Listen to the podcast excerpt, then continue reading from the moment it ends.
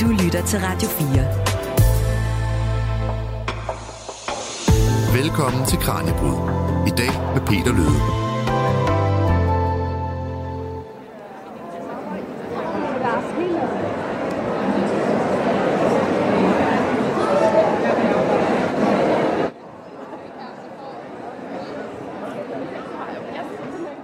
I dag kan du komme med Kranjebrud på Bogforum for aller sidste gang i denne omgang. Vi har talt med nogle af landets førende eksperter og forfatterstjerneskud, der deler ud af deres viden omkring alt fra film, sprog og litteratur til Danmarks underverden og ungdomsliv.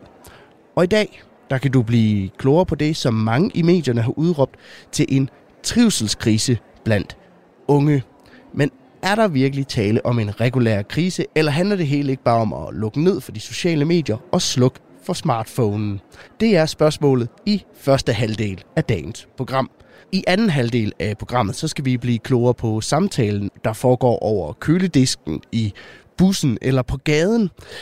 Den der korte udveksling af ord, som vi måske ikke altid er alt for gode til herhjemme i Danmark, nemlig small talken. Men hvordan kan vi egentlig blive bedre til det? Det spørger jeg en ekspert om senere i programmet. Velkommen til dagens Kranjebrud. Mit navn er Peter Løde. Tak fordi, at du lytter med. Det her er Kranjebrud på Radio 4. Og mine to gæster i den her del af Kranjebrud fra Bogforum er Maja Van Gilbert, der er psykolog og forfatter til bogen Pust ud, en guide til unge i en stresset hverdag, og Per Frederiksen, der også er psykolog og forfatter til bogen Den fantastiske teenagehjerne. Velkommen til jer begge to. Jeg kunne godt tænke mig at lægge ud med at høre jeres tanker til den her trivselskrise, som, øh, som mange jo beskriver, at unge står midt i den dag i dag. Altså, hvordan oplever I den? Jamen, øh, øh, altså selvom det er, jo, det er jo et emne, jeg, er jo, jeg sidder jo til hverdag og snakker med, med unge, mm. og jeg tror, øh, og det har jeg gjort i 10 år, og vi er mange psykologer ude på, på, på min klinik, Ungterapi, som gør det. Øh, men til trods for, til trods for at, at vi er så mange, der ligesom snakker direkte med de unge om det her, så er det ekstremt svært at uh, sige, hvad er det lige, der uh, var så slås. Uh, men jeg tror også, det handler lidt om måden, der bliver spurgt på, fordi mm. der, er jo, der er jo rigtig mange ting, man kan snakke om i det her.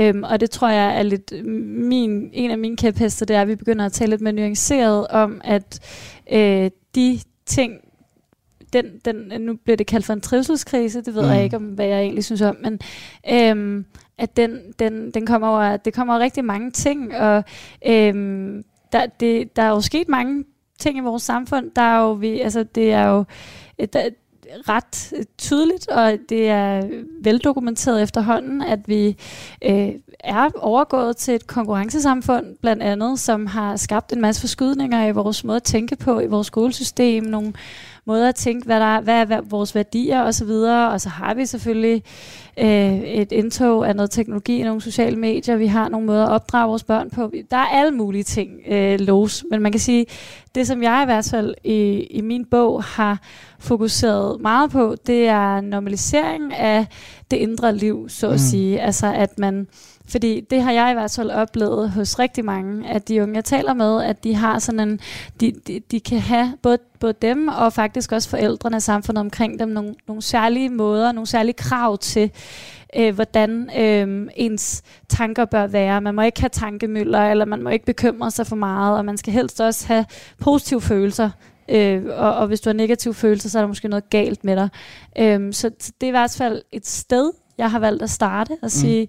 Det kunne måske være ret fint, hvis vi sænker skuldrene lidt på og, det punkt. Og nu nævnte du, du, du, at du har arbejdet med, med børn og unge i, i, i godt 10 år. Har du hen over de 10 år kunne se, at det her det er noget, der fylder mere hos dem? Ja, altså, øh, jeg er jo meget biased, fordi mm. jeg ser jo kun unge mennesker, der har det svært. så det er jo også det der med, hvad er mit sammenligningsgrundlag, og jeg har været i, i, været i det i 10 år, så jeg har, jeg har jo lige præcis også fået hele den der bølge med med unge, der øh, går mere og mere til psykolog. Så, så, så man kan sige, at vi har travlt, det kan jeg konstatere. Og jeg kan konstatere, at øh, der, er, der er nogle tendenser, der er mange tendenser, der går igen. Altså særligt nu har vi haft over 7.000 øh, forløb, forskellige forløb med unge, så kan vi se nogle ting på mm. tværs. Mm. Vi kan se mange af de samme problematikker, og vi kan se, at altså, det er også igen ret vigtigt at sige, at den, de unge, vi taler med på, på vores klinik, øhm, er unge, som selv som er egenbetalere. Øhm, så det er øh, det mere ressourcestærke, hvis jeg må tillade mig at sige, øh, segment, hvor man har råd til at betale, og hvor man mener, at det ligesom er vigtigt at bruge penge på, eller man kan se en, en, en, en grund til, at det bliver prioriteret, hvor at der er jo også et, et stort et segment af de mere klassiske udsatte unge, som man jo tidligere har, har fokuseret meget på, og stadigvæk gør det heldigvis. Men, men man kan sige, at den gruppe, jeg snakker meget med, det er jo på en eller anden måde de unge, som ifølge statistikkerne ikke burde have det svært. Mm. Og det er også dem, der derfor bliver snakket rigtig meget om. Og der ser vi tendenser. Øh, der ser vi meget stor utilstrækkelighedsfølelse hele vejen igennem, at man ikke føler, at man kan leve op til et eller andet, der ligger ude i verden. Og hvad med dig, Per? Har du også travlt? ja, det, det tænker jeg, men, men, men det kommer... Øh, det ved jeg ikke, nu var spørgsmålet her i forhold til, til trivsel, og man kan, der bliver jo lavet en del undersøgelser i, i Danmark øh, i forhold til, hvordan øh, står det til med trivselen. Øh, og øh, man kan sige, at vi vil lave en stor, øh, vi har skolebørnsundersøgelsen, hvor man også følger op gennem alder. Og man kan sige, det der er interessant, det er jo, at, at det bliver nødt til at blive sagt, at der er jo øh, de fleste øh, unge har øh, gode og trygge liv, når de sådan skal selv rapportere. Mm. Øhm, så, så det er meget godt. Men der har været to udviklinger. Der har været en udvikling, som er, at øh, den har været, øh, altså selvrapporteret trivsel i forhold til sådan øh, livstilfredshed har været faldende øh, over nogle år. Og så kan man jo så også se det her med, at den falder også med alderen. Altså at det, det, det rammer øh, det rammer hårdest i ungdommen ret tydeligt, når mm. man ligesom følger øh, igennem alderen. Så vi har ligesom et, øh, et, et, et bump der, og måske en, noget, hvor vi kan sige, det her, det må vi da, vi må da kunne løfte det her bedre. Det kan det ikke være, det kan ikke være rigtigt, det her, som vi hører øh, voksne nogle gange i tale sætter det her med, godt jeg ikke er ung i dag. Jamen det, så vil vi gerne ikke have det. Mm. sådan, sådan har, hvis vi skulle sammenligne med den udvikling, til daglig har primært fokus på, på børn, og skulle sammenligne med den udvikling, så er det jo ikke sådan, at folk i dag tænker sådan, åh oh, godt, jeg ikke, jeg ville hellere have været barn for 100 år siden. Det er jo ikke, det er jo ikke nogen, der, der, der, der som sådan vil. Altså vi har haft, og der, og der skal vi så se på, hvad var det, der ligesom lykkes der i forhold til at sige, okay, hvordan, og der er den fortælling, der måske kan mangle nogle gange, er, at vi kan have en fortælling om, øh, ja, den her fortælling om unge i, i alvorlig mistrivsel, men vi vil også gerne have den her fortælling om, hvad er det øh, fantastiske, det unikke ved ungdommen, og hvad, øh, hvad skaber gode ungeliv? Fordi det var i hvert fald det, der ligesom var afgørende i forhold til, til børnefeltet, at vi ligesom fandt ud af sådan, hov, det viser sig, det her med, at de bare skal i bad, og de skal bare opføre mm. sig ordentligt, og de skal bare have noget mad, altså det er bare grundbehov. Øh, der finder vi ud af, sådan at, umiddelbart efter en verdenskrig, finder man sådan ud af, hov, det er ikke rigtigt. Der, skal, øh, der er noget, børn virkelig holder af her. Der er noget med leg, for eksempel. Det, øh, det, det skal vi så lave plads til, så vi laver øh, vildt mange, eller vi har rigtig mange rum til det, sådan ret fysiske legepladser øh, har vi øh, lavet til det, hvor vi er sådan lidt i den tidlige fase, forhåbentlig i en tidlig fase i det i forhold til unge, at komme med en eller anden erkendelse af, hov, det er faktisk ikke godt nok at være ung, på samme måde som vi ligesom så det på børn.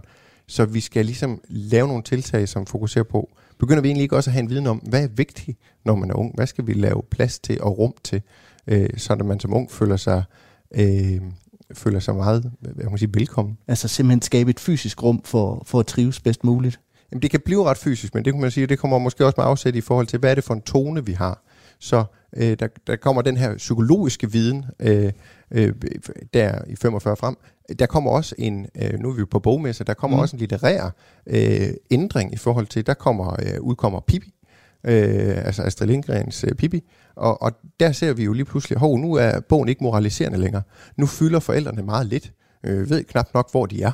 Øh, nu er det bare det glæde og det særlige øh, ved at være barn, og hvordan man udforsker verden, og hvordan ser man verden som barn. Hvor, øh, og, og det er jo med til at påvirke sådan, hov, vi kan værdsætte det her, det at være barn, i sig selv. Og det er det jo helt, det er jo, alle er jo fuldstændig i synk med i dag, sådan at uh, børn skal have lov til at være børn. Vi skal mm. give dem rum til at være børn, og give dem rum til det, der uh, giver dem det. Ja, så kan det godt manifestere sig også i noget ret fysisk i forhold til, jamen der, man kan sige, for børnenes vedkommende er det legepladsen. Og der står vi sådan lidt der, jamen, øh, hvis vi, har, vi skal ikke have unge mennesker til at hænge på legepladsen. Det vil vi simpelthen ikke, fordi der skal være plads til øh, bedste forældre, forældre og alle mulige andre. Ikke? Man skal ikke have, de, skal, de må finde et andet sted at drikke prime Øh, og, og, og, men så bliver de skubbet ud på gaden, ikke? Der skal de ikke være. Vi vil ikke have dem til at hænge på gaden. Øh, og de må heller ikke gå ind på værtshuset, det er meget, meget vigtigt. De må heller ikke stå ude foran værtshuset, som er ligesom den sidste artikel, jeg kunne læse, øh, fokuseret på. Så, så hvor er det så, vi ligesom... Vi i hvert fald, der er jo steder, det er slet ikke det, men, men vi er ikke oppe på samme klang, klinge, øh, som når vi snakker børn.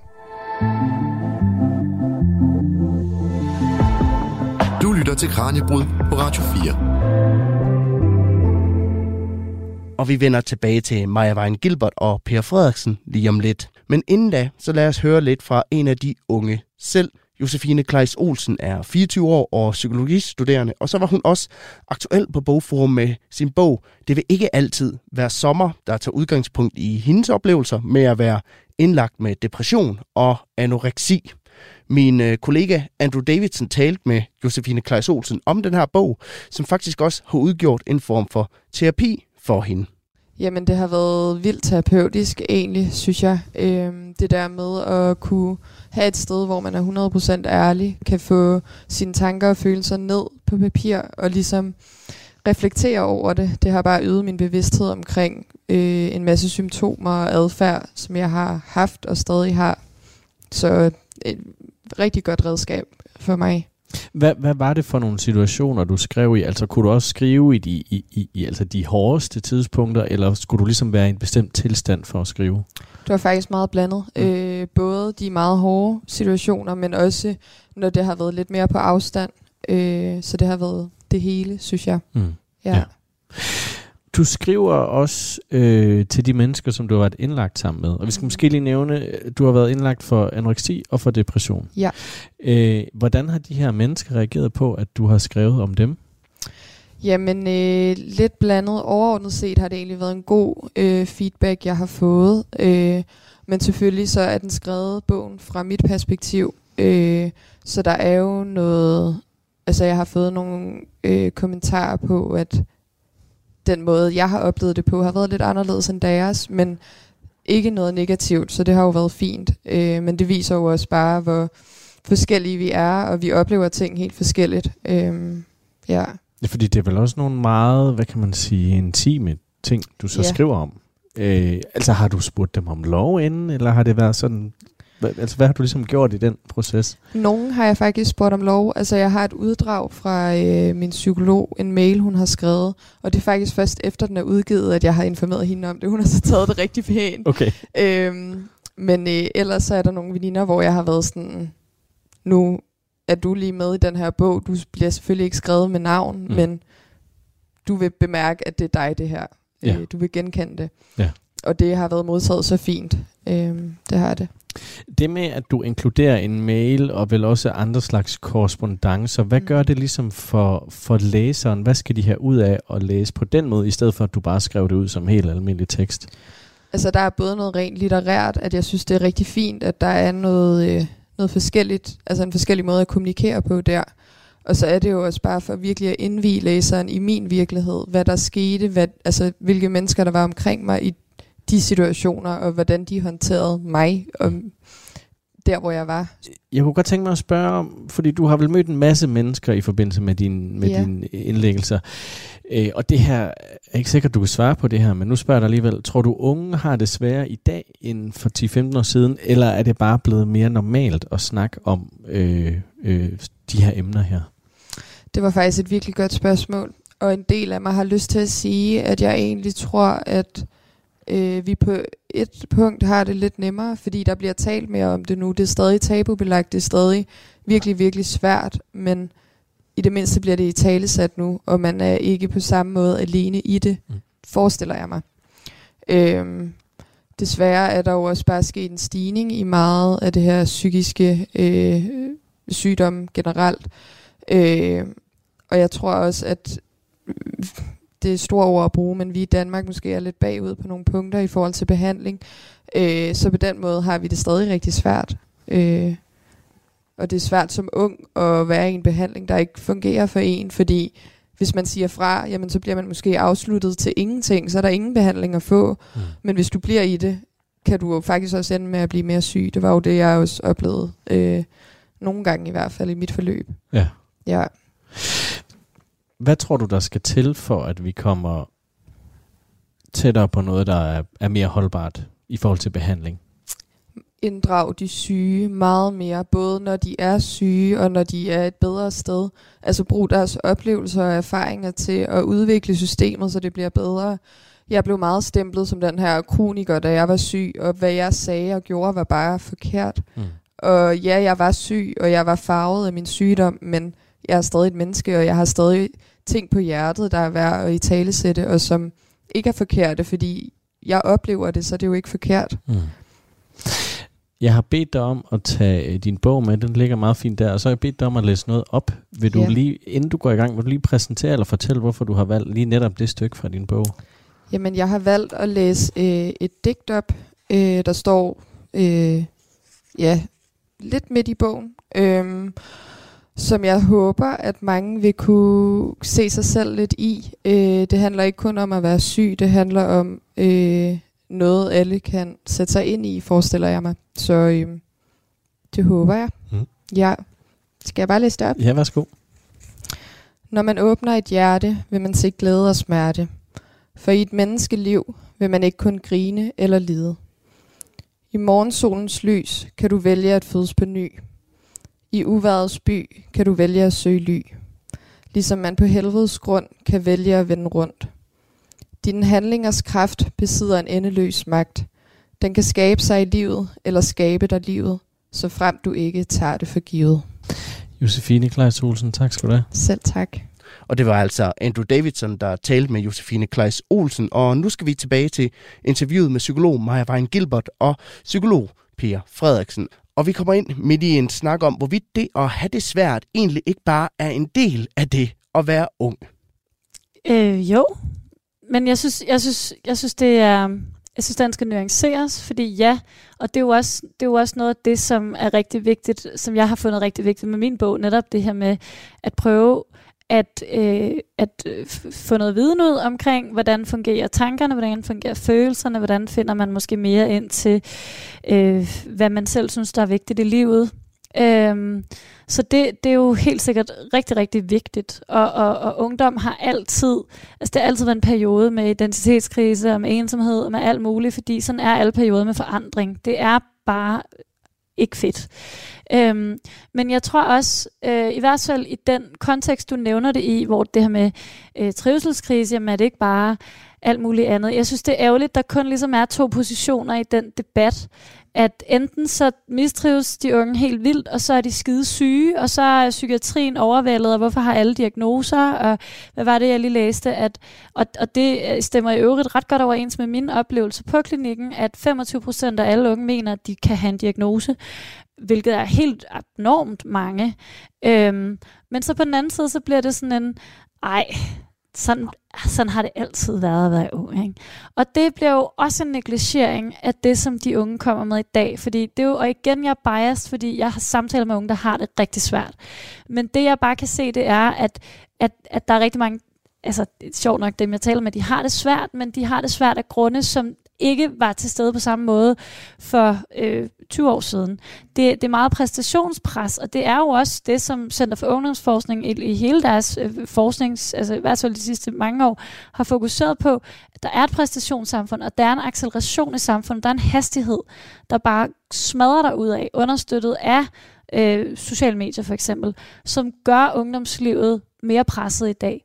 Så det er ligesom den position, jeg lidt synes, vi bør finde, som hedder, nej, det, det, det, du er, det er nok ikke fordi, det er en diagnose. Det er ikke der, vi er, heldigvis Der, og, og det er ikke sygeligt, men du har det svært, og du har det ikke svært på samme måde, som jeg bare kan sige, at sådan, sådan har alle det, sådan havde jeg det også dengang for 20 år siden. Ja, fordi der nævner du noget, som måske mange vil pege på som råd til alt ondt i den her trivselskrise, det, eller hvad man nu skal, skal kalde det, nemlig det her med de sociale medier og elektronik og smartphones. Altså, er, er, det, er det der, roden skal findes, eller er det mere bredspektret end bare det? ja, det ligger du selv op til, og det var også noget, det jeg sagde helt i starten, at det er mange, der er mange nuancer på det. Øh, så som, som, som jeg oplever det, og det jeg læser frem af forskningen, øh, det er jo helt sikkert, at det, det igen, det, du kan ikke, du kan ikke øh, sådan pege på nogle skurke i den ene eller den anden retning. Der er noget, der er, fungerer godt, der er noget, der ikke fungerer særlig godt. og, og vi skal passe rigtig meget på med at udpege det som en skurk, selvom at det kommer rigtig mange forskellige steder fra.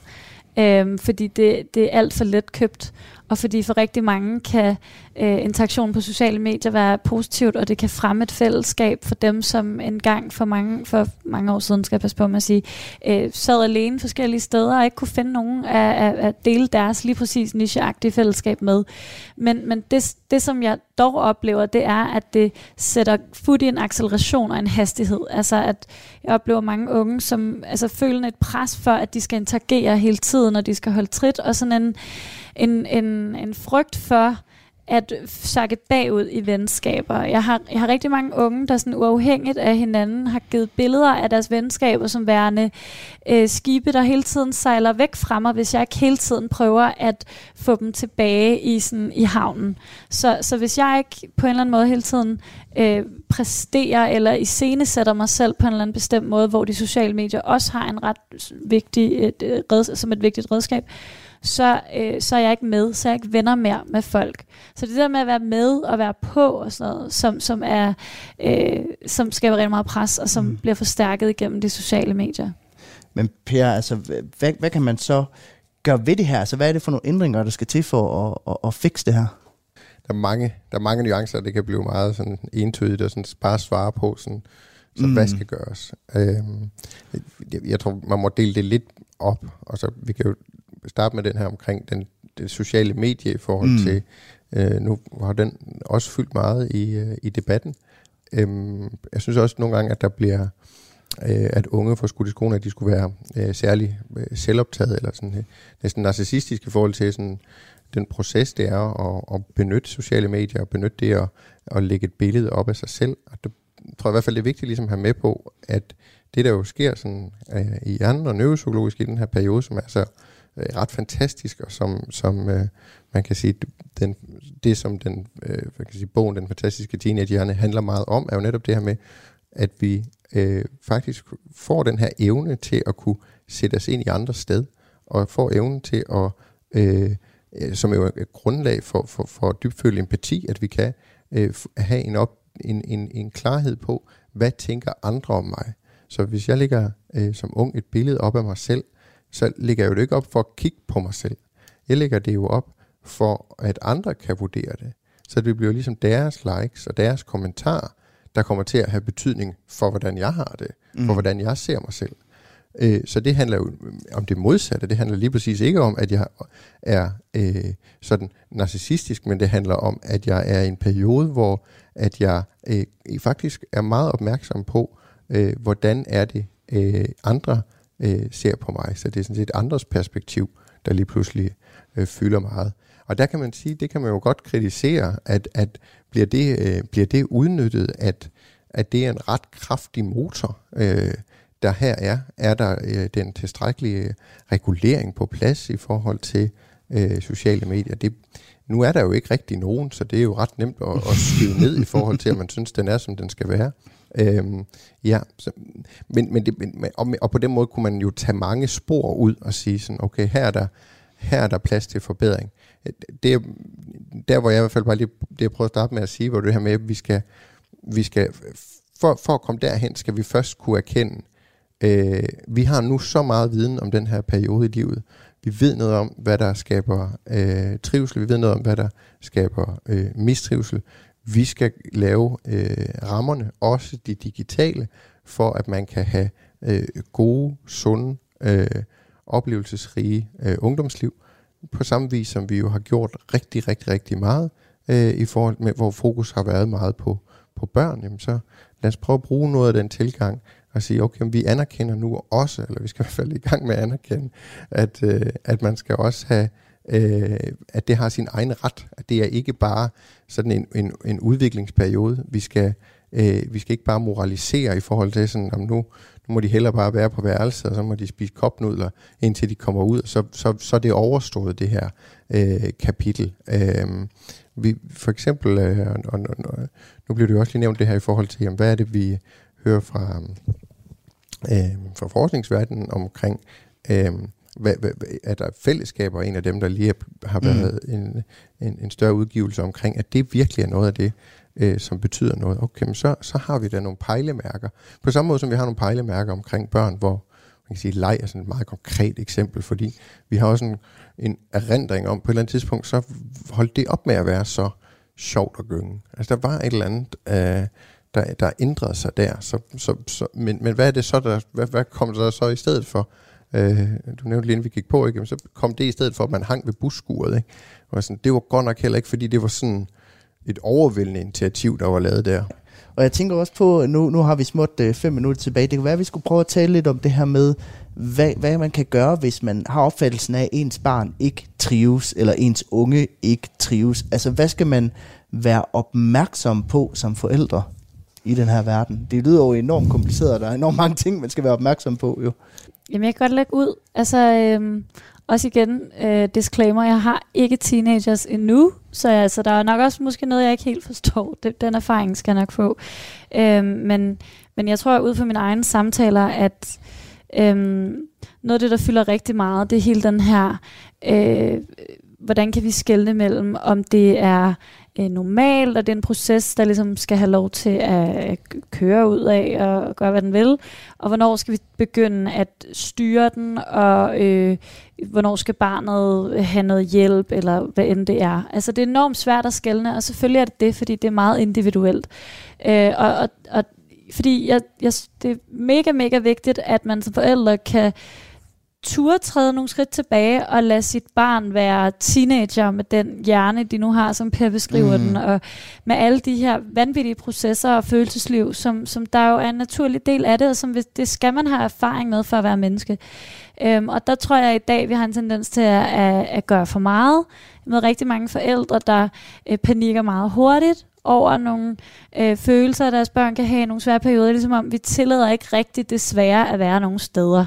Vi har sådan glemt alt, hvad der hedder normalitet af det indre følelsesliv. Vi har sådan nogle rosenrøde billeder af, hvordan alting skal være fedt, og øh, når man skal være teenager, så skal man have det mega fedt. Ikke? Og det, det, det, den skal vi droppe, den fortælling. Så det er på den ene side det der med, at, at som forældre ligesom lidt koldt vand i blodet. Ikke? Mm. Og så på den anden side også selvfølgelig, øh, man altså kend dit barn, tag nogle samtaler med dit barn, øh, lad være med at være berøringsangst, hvis man er i tvivl om, hvorvidt ens barn virkelig trives, eller mistrives, eller hvad det kunne være, så, så spørg ind. Der er rigtig mange forældre, desværre, der kan være berøringsangst omkring det, fordi det der mistrivsel netop bliver sådan en uh-agtigt, ikke? og det er nogle eksperter, der ved noget om det, og åh oh, nej, bare det nu ikke er en mm. Diagnose. Snak med dit barn, så vil der være rigtig, rigtig meget at hente der først og fremmest. Og hvis det heller ikke lykkes, så gå videre med en, der måske ved noget mere.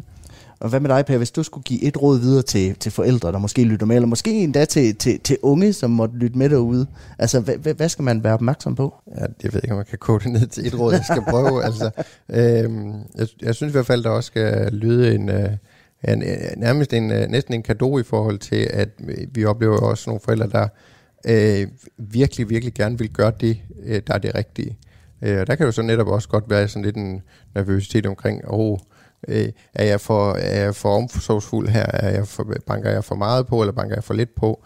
Og der tror jeg, vi må også anerkende, at det her, det er jo altså en, en der vil være en ambivalens i den her periode, hvor man kan sige, at man kommer fra, øh, jo højst sandsynligt har man jo haft øh, den unge, der jo den unge også var barn, hvor det, øh, hvor der er det jo altså, øh, det, der, er det, der, er det, øh, der er det jo ret nemt ligesom at afkode, hvad er det, øh, hvad er det, barn, barn løber sine øh, forældre i møde, hvad føler barnet? Det har vi sådan ret god fornemmelse af, mm. at det, okay, det, det har en vis begejstring til sig det her. Men der sker jo noget, hvor vi også begynder at have en masse tanker, som øh, måske ikke udtrykker sig i løb. Vi begynder også at få øh, nogle refleksioner, nogle overvejelser, som bare er langt mere komplekse. Øh, og, øh, og det er også svært at sikre, at det, det vil man også prøve at lave rum til, og samtidig er vi, er vi jo i ungdommen også i en fase, hvor vi jo også prøver lige at løsrive os lidt. Øh, så, så det er jo mere bare, at vi må også have en erkendelse af den øh, ambivalens, man kan stå med i forhold til sådan, øh, er det for meget, er det for lidt? Hvis man har den tanke, så er det nok ikke helt skidt. Ej. Altså fordi den, den, den overvejelse vil være det væsentligste. Hvis du ikke har reflekteret over det, så, så, så gør du en af delene forkert jo. øh, så, så, øh, så det, at det er øh, en, en, en ambivalent og en, og en kompleks øh, fase, også for forældrene, det tænker jeg, det, det tænker jeg, man kan måske sige videre om. Per Frederiksen og Maja Vejen Gilbert, begge to psykologer. Tusind tak, fordi at I ville komme forbi studiet her på Bogforum. Selv tak. Tak for at have Det her er Kranjebrud på Radio 4. I Kranjebrud har vi været på Bogforum, hvor vi har talt med nogle af landets førende eksperter og største forfattere. Og lige før, der talte jeg med to psykologer og forfattere omkring den trivselskrise blandt unge, der hyppigt bliver beskrevet i medierne. Og nu retter vi blikket mod noget helt andet. For hvornår har du sidst haft en samtale i køen i Netto? Og hvorfor stopper vi egentlig ikke op og taler med fremmede på gaden? Det skal vi blive klogere på nu, hvor det skal handle om den small talk, som vi ifølge min gæst i studiet er alt for dårlige til herhjemme. Du lytter til Kranjebrud på Radio 4. Og i Kranjebrudstudiet her på Bogforum har jeg fået besøg af Karen Marie Lillelund, der er øh, foredragsholder og forfatter til bogen Small Talk. Ja, tak. Ja. Velkommen til. Tak skal du have. Jeg kunne godt tænke mig at starte med at, øh, at høre dig. Det her med small talk, det er jo noget, vi er rimelig dårlige til herhjemme i Danmark, kan man vist godt sige. Ja. Altså, hvad er det problemet er herhjemme? Hvad, hvad var det, der fik dig til at skrive den her bog i første omgang? Jamen, øh, jeg tror, altså først og fremmest så er det sådan, at jeg de sidste 15 år har delt mit liv imellem New York og Danmark. Og det vil sige, at jeg, så får man jo et blik på, hvad de kan andre steder. Mm. Øh, og så opdagede jeg, at jeg har boet i, West Village i New York, som er sådan en lille øh, del af Manhattan, og det vil sige, det er Ja. sådan lidt hyggeligt. Og, man, og, og, og noget af det, amerikanerne er enormt gode til, det er i sådan en kæmpe by som New York at skabe lokale områder. Og det ved jeg godt, skal jeg sige til de, der så du sidder og lytter til det og siger, "Men det kan vi også godt. Jeg kan også godt i Danmark. Sådan noget. Ja, det ved jeg godt. Men generelt set, mm. så er de bedre til det, end vi er, fordi de er bedre til netop at small talk og lige udveksle et eller andet, how are you, og, og kan øh, min, min renserimand for eksempel, mm. som man altså kommer ned til maks en gang om måneden, og hvor jeg havde været væk i to år, fordi der var corona, da jeg så kommer tilbage, så siger han, da jeg kommer ind i butikken, hey Karen, how are you? Mm. Og så tænker jeg, det er alligevel en kontrast til, at den kaffemand, jeg køber kaffe hos nede øh, på Frederiksberg, hvor jeg kommer tre gange om ugen, han kan lige knap nok finde ud af at møde ens blik, fordi det bryder han sig ikke om. Og jeg er Nej. klar over, at han synes, det er svært og så videre, men, det, men, men jeg tænker alligevel, ja, så tænker jeg, jeg har lyst til at slå et slag for, at vi åbner døren til hinanden og gider at række ud og, og hjælper hinanden igennem livet på den måde. Ja, fordi jeg tror, der er mange danskere, der synes, det er, det er lidt angstprovokerende, det her med at, at spørge nogen for eksempel på gaden, hvordan det, Ja. hvordan det går med dem. Altså, Ja. når man har været i udlandet, er det jo meget udbredt, det her med, at man bliver mødt som det første med et, how are you? Altså, hvad, hvad, hvad tror du, det er, vi er så bange for? Jamen, altså, jeg tror, at der, at der er mange danskere... Altså, dels så reagerer vi på det, vi kalder noget overfladisk, ikke?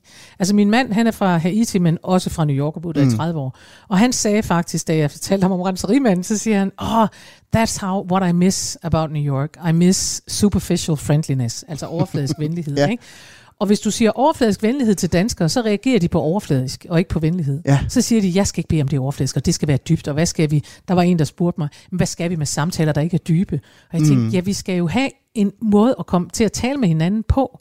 Og det er det small talk kan, det er, at det kan gå ud, at du og jeg, som ikke kender hinanden, vi kan tale med hinanden, og dermed finde ud af, om vi skal bevæge os ind i en dybere samtale på et tidspunkt. Ja. Men vi kan ikke danne relationer ved at, at starte med at sige, nu skal du høre om min seneste kønssygdom. Det bliver lidt voldsomt, synes jeg. Og det er lidt det, jeg tror, vi har misforstået, at vi tror, vi skal direkte til noget dybt og afgørende og, og, og endte katastrofalt eller et eller andet, fordi ellers så kan det være lige meget, og det passer ikke. For i det overfladiske og i den der, øh, den der small talk, der ligger der utrolig meget øh, delt glæde, hvor man kan sige, nej, hvor kan du blive opmuntret af en eller anden, mm. der lige siger noget sjovt, eller et eller andet. Øh, en, der siger noget pænt, eller whatever. Ja, for hvad er det small talk kan kontra den dybe samtale? Jamen, small talk er, sådan som jeg ser det, hvis man nu kan se for sig, hvis man har gået i skole en gang, så kan man godt huske noget, der hedder mængder og delmængder, og øh, du ved, man ser for sig en cirkel. Det er jo den yderste cirkel. Det er det, vi kan kalde høflighedslaget i sproget. Og det er det, vi bruger, når vi kommer til fester, hvor vi ikke kender nogen. Det er det, vi bruger på gaden. Det er det, vi bruger, når vi står i kø og skal overleve det. Og det interessante er, når vi bliver presset på manchetterne, så kan vi godt. Under corona, der kunne vi godt. Mm. Så begynder folk at tale lidt mere med hinanden, og sådan, fordi man alligevel godt kan mærke, at det er ikke så godt, hvis vi slet ikke gør det. Øh, så det, noget af det, som small talk kan, det er, at det kan begynde relationer. Ja, Og relationer er afgørende for, at vi får gode, lange, lykkelige liv. Det har man mål på. Så. Men er small talk mere end, end at tale om vejret, kan man Ja, sige? Fordi meget det, mere. Det, fordi det er jo nok det, mange tænker, det er det der med, at nu skal vi tale om, at øh, ah, det regner i Ja, dag. og du har fuldstændig ret. Og det er også derfor, at folk bliver trætte, når man siger small talk, og jeg kan godt forstå det. Men det, men det, der jo er pointen, det er, at hvis du er god til at small talk, så går du jo lynhurtigt, så bliver du jo ikke ved de der irriterende emner. Og du starter heller ikke der. Fordi hvis du ikke kan small talk, så er det, du er nødt til at sige, nej, det er så med dejligt i dag. Ja, det er det med farvel, farvel. Og det kan jeg godt forstå, at folk tænker, det orker jeg ikke. Men hvis du er god til at small talk, så er du god til at kigge efter noget, hvor man tænker, der har vi et eller andet til fælles. Mm. Du er god til at kigge efter fællesmængderne Ja. at sige, øh, se nogle sko og sige, Øj, de er fede, de sko. Altså det er simpelthen, jeg har let så længe efter dem, fordi jeg skal forresten, jeg kom til at melde mig til Royal Run, og så vil den anden sige, ej, det løb jeg sidste år, men altså det er ikke sikkert, jeg skal det igen i år, fordi i år det er, det er jeg ikke fået trænet. og så er du allerede i gang med en samtale, mm. er noget andet end vind og vejr. For jeg tænker, øh, rigtig mange, det er jo nærmest angstprovokerende at tænke på det der med, at man til en familiefest bliver placeret ved, ja. Ja. ved, ved onkel Jørgen og, og, og, og tante Karen, og så skal man sidde der, øh, ingen relation i øvrigt, men, øh, men, men, og så skal man sidde der og snakke om, hvad man laver til dagligt, og, øh, og, og den dør ret hurtigt, Ja. samtalen. Ja. Altså, hvordan får man en god small talk samtale? Men det gør man ved at lede efter ting, hvor man tænker, det her, det interesserer mig. Det er nysgerrig. Ved at, at sige, jeg er nysgerrig, ægte nysgerrig, i stedet for at sige, jeg stiller bare det spørgsmål, jeg altid gør. Har du børn? Hvor arbejder du hen? Hvad laver du til daglig? Sikkert dejligt vejr. Mm. Det er, giver jo kedelige samtaler. Det er du fuldstændig ret i. De kan dø. Men hvis nogen spørger dig om et eller andet, som er anderledes, så vågner du. Du bliver nærværende, og du får faktisk lyst til at svare på det. Ja. Hvis nogen ser, at du har et fedt ur på, og siger, ej, er det, altså, er der en historie til det, for det er virkelig lækkert, jeg kender flere. Det kan være, at hvis nu jeg var din tante Karen, mm. så vil jeg sige, det er med et flot ur, du har fået. Er det meget dyrt? Ja. Og så vil du kunne enten sige, nej, det er det forresten ikke, eller du vil kunne sige, ja, det er det forresten, og jeg har noget med ure, det ved du ikke, men det har jeg, jeg har altid. Og så vil hun måske sige, Mm. Altså, ved du hvad, min far, han elskede også uger, men det var jo sådan noget, man kunne trække op og sådan noget. Og så er I allerede inden, det kan godt være, at det ikke bliver verdens sjoveste samtale. Det kan jeg godt høre, nu er vi i gang med at tale uger. men jeg siger stadigvæk, I, I kommer ind, man kommer ind i et felt, hvor man faktisk kan interessere sig for hinanden og udveksle noget, og det bliver mere interessant. Men man lærer i hvert fald også hinanden bedre at kende, end Det man gør det. ved at tale om, om sit arbejde, for Selvfølgelig. eksempel. Ja. Og, og også fordi, at, at det med at tale om arbejde, det ved vi godt. Altså, der er faktisk det med både med børn og med arbejde, at hvis man ikke har det, Mm. så kan det godt være vildt sårbart at tale om. Du aner jo ikke, hvis jeg nu, øh, nu er du forholdsvis ung, men altså hvis, hvis nu nogen øh, siger til en... Øh, Ja, tak for det. Ja. ja, men altså hvis nu nogen siger til en, en kvinde, har du børn, og du ramler lige ind i hendes største sorg Mm. i livet, det kan du jo gøre, fordi hvis, ikke, hvis man gerne har et børn og ikke har fået det, så, så kan det være den største sorg. Derfor er det ligesom hvis man er arbejdsløs og er ked af, at man er arbejdsløs, eller arbejdsledig, eller hvad jeg ved ikke, hvad det er politisk korrekt, hedder det ikke arbejdsløs? Det siger vi. Jo, ja, Vi forstår det. Hvis man ja. er uden arbejde, og, heller, og gerne vil have et arbejde, og er desperat og alt sådan noget der, så er det da bare det hæsligste at blive spurgt om. Og det er derfor, det er meget bedre, sjovere, mere interessant og mere, øh, øh, også mere empatisk faktisk, at spørge ind til noget andet, du faktisk interesserer dig for. Men er, vi så, er, det, er det fordi, vi er for dårlige til at være nysgerrige på Ja. hinanden? Altså oprigtigt nysgerrige på hinanden? Yes, det er det. Er det et kulturproblem, når nu du for eksempel kan, kan lave en kontrast til USA? Ja, det er øh, til dels et, øh, noget kulturelt, og jeg tror, det har jo, øh, altså, jeg hører i hvert fald øh, fra mange, nu skal vi sige, at, at meget af det her, det er jo det er mine synsninger, og Ja. derfor må man også godt være uenig med dem. Øh, men, men min oplevelse er det, at mange øh, danskere ligesom lukker sig om sig selv. Vi lukker os om kernefamilien, og det er både noget med vind og vejr. og Sådan noget. Der var en italiener, der engang sagde til mig, danskerne er to forskellige folkefærd om vinteren og om sommeren. Og det er fordi om sommeren, der går vi indenfor, og vi går ind i vores hjem, og vi skal helst være osv. Amerikanere, franskmænd, alle mulige andre, de er ude på gaden hele tiden. Og de er vant til at sidde og tale med hinanden og sådan noget. Vi er sådan lidt, vi lukker os lidt om os selv, og, og der er også mange danskere, der har sagt til mig, når jeg sådan har fortalt om det her med small talk, så kommer der også nogen og siger, jeg har de venner, jeg skal have, og jeg vil ikke have, og sådan noget. Og jeg tænker, jamen det, det er okay, du tænker sådan, men, men jeg synes bare, at vi snyder os selv for noget opmundring i Ja. hverdagen. Ja, for hvad er det, vi går glip af ved ikke at engagere os noget mere i, i small Altså, vi går først og fremmest glip af at være nærværende, og jeg er nødt til at sige, at uanset om man har de venner, man gerne vil have eller ej, så er det spild af liv at gå rundt og, og enten at være tillukket og trist og træt i det offentlige rum, og det er også spild af liv ikke at være nærværende, når man taler med andre mennesker, for det bliver virkelig kedelige samtaler, man får ud af det. Og derfor, øh, så, og så, så mener jeg, at, man, at vi går glip af noget opmundring, fordi Øh, fordi vi har brug for, altså prøv at høre, der er ingen, der har go- kun har gode dage. Vi har brug for en gang imellem at blive opmuntret af nogen. Og det kender man jo godt, hvis man vågner op og tænker, ja, jeg synes, det hele er leverpostejfarvet, det er også gråt, og nu er det efterår, hvad skal jeg gøre? Det bliver Mm. trist. Og så står der en eller anden og siger noget sjovt, eller noget opmuntrende, eller et eller andet til en, når man kommer ud og siger, hold nu op, du lyser op i, i den farve, du har taget på, eller sådan noget. Så bliver man jo glad.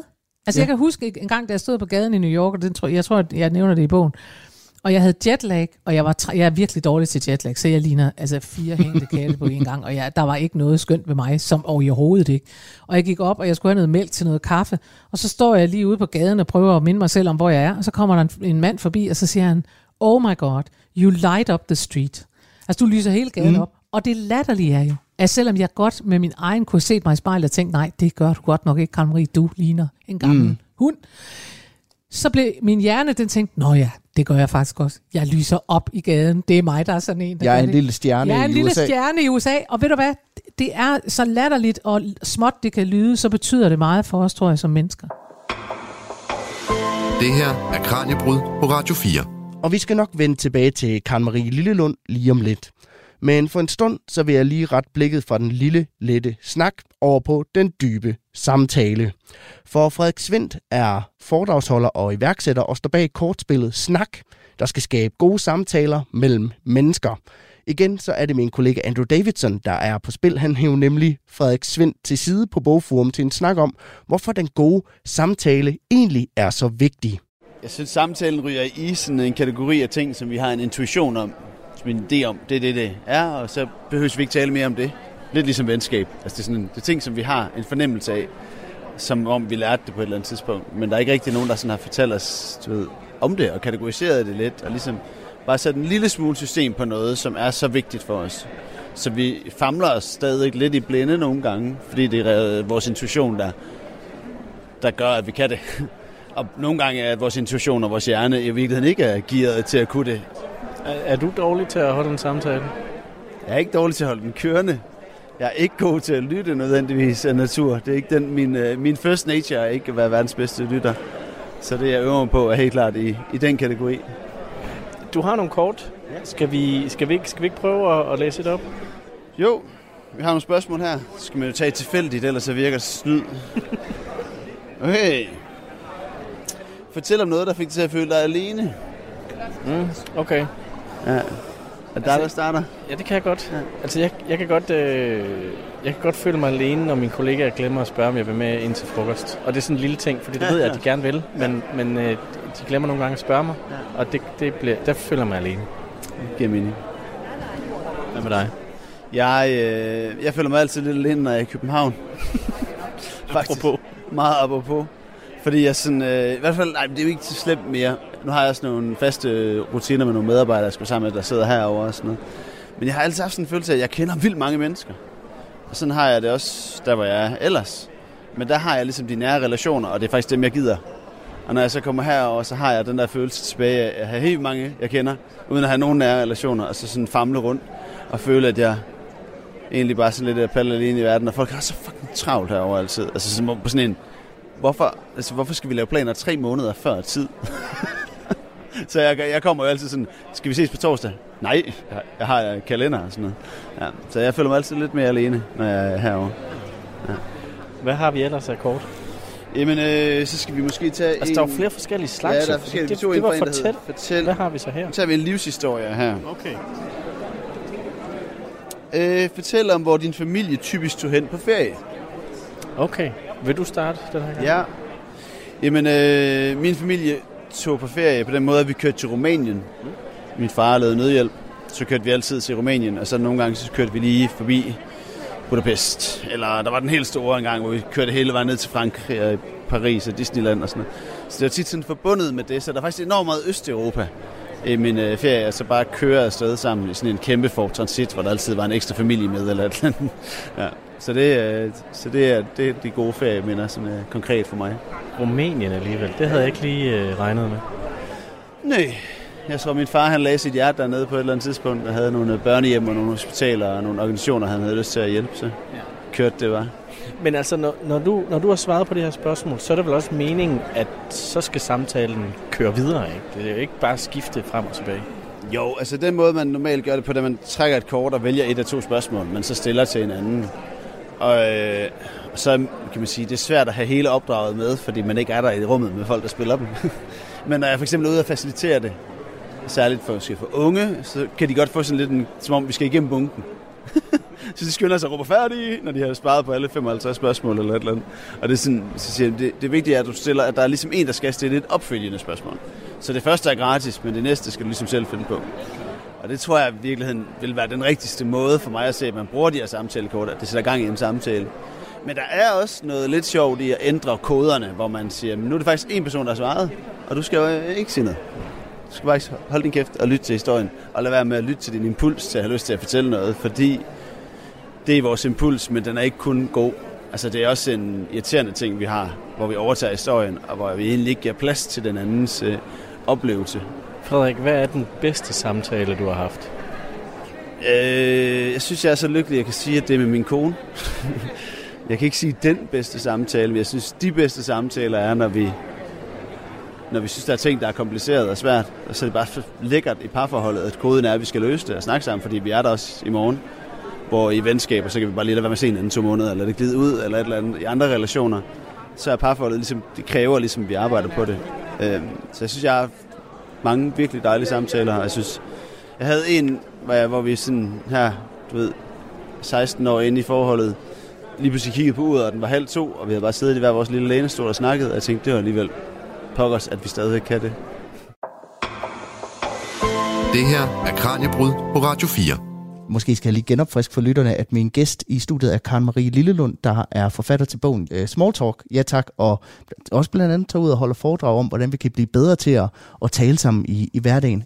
Og jeg kunne godt tænke mig at prøve at zoome lidt ind på det her med, hvordan man, hvordan man bliver bedre til at small talk, og mm. hvad, vi, hvad vi konkret kan gøre i hverdagen for, for at komme hinanden lidt mere ved. Fordi jeg tænker også, at det, small talk er vel noget, man skal øve sig på. Ja, altså specielt hvis man synes, det er svært, mm. så skal man øve sig på det. Og jeg synes, der går sport i, det er der jo gjort for mig, det er klart, nu har jeg skrevet en bog, der hedder Small Talk, ja tak, så derfor er der jo så ekstra gået sport i det for mig. Men, men jeg synes, at der er sport i det at spørge folk om noget overraskende. Ja. Altså, jeg, øh, jeg, for mig er der sport i aldrig nogensinde at sige noget om vejret til nogen. Fordi at det synes jeg også er kedeligt. Altså, anderledes er jeg jo ikke mm. lavet. Så derfor så kan man sige, at øh, begyndelsen på at lave small talk, hvis du er ude i det offentlige rum, så en god begyndelse, det er at, at øve dig i at give mennesker komplimenter. Ja. Øh, og der er man nødt til at sige til danskerne, at komplimenter, det er ikke, øh, hold kæft en god røv. Det er ikke der, vi starter. Vi starter med noget, der er afseksualiseret. Mm. Flot taske. Hvor ser du glad ud? Øh, øh, sikke et eller andet. Lækker bil. Lækker ja. bil, whatever. Og det ja. behøver nemlig, og det, når jeg så siger det der med, hvor ser du glad ud, så fordi det behøver ikke at være noget, mennesker har, men et eller andet, som, øh, altså, jeg, stod, jeg så en dame, der stod og strikkede en sok ved et busstopsted. Ikke? Ja.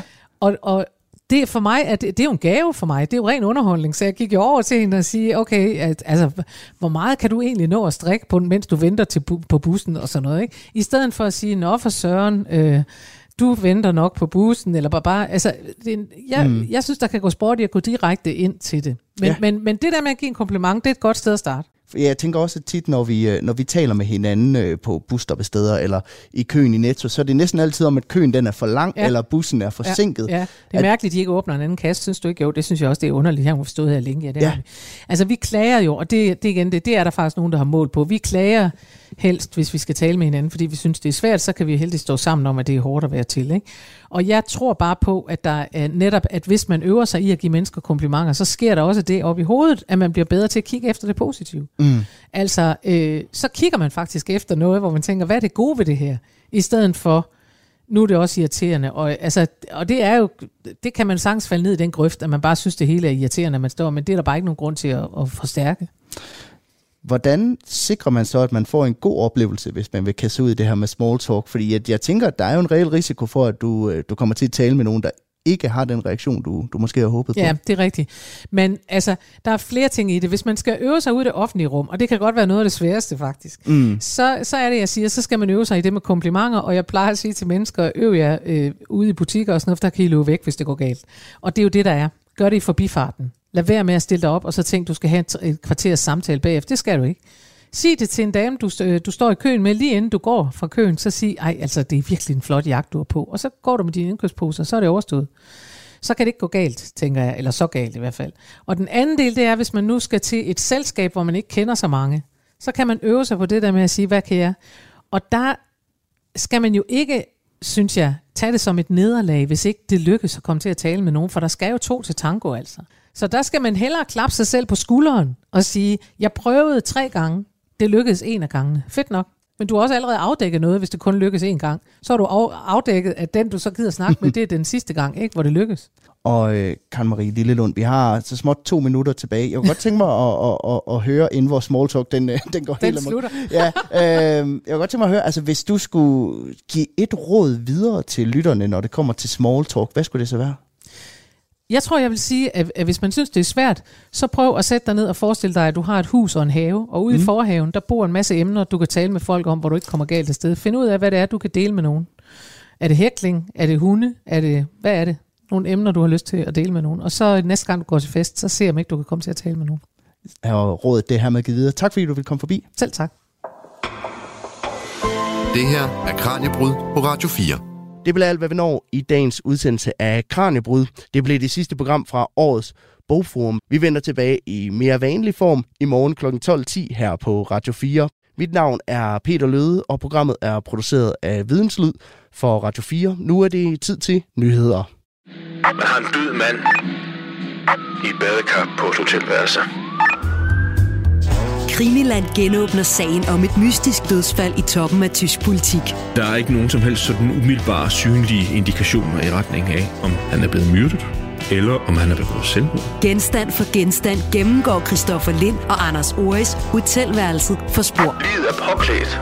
Barsel, han har skjorte og slips på. Hvis vi begynder med at fokusere på badekar og på livet, så har han ikke sine sko på. Han har ikke nogen sko på. Lyt til Krimiland om Uwe Barschel i Radio 4's app, eller der, hvor du lytter til podcast. Radio 4. Det her, det, det vil blive et mysterium. Ikke så forudsigeligt.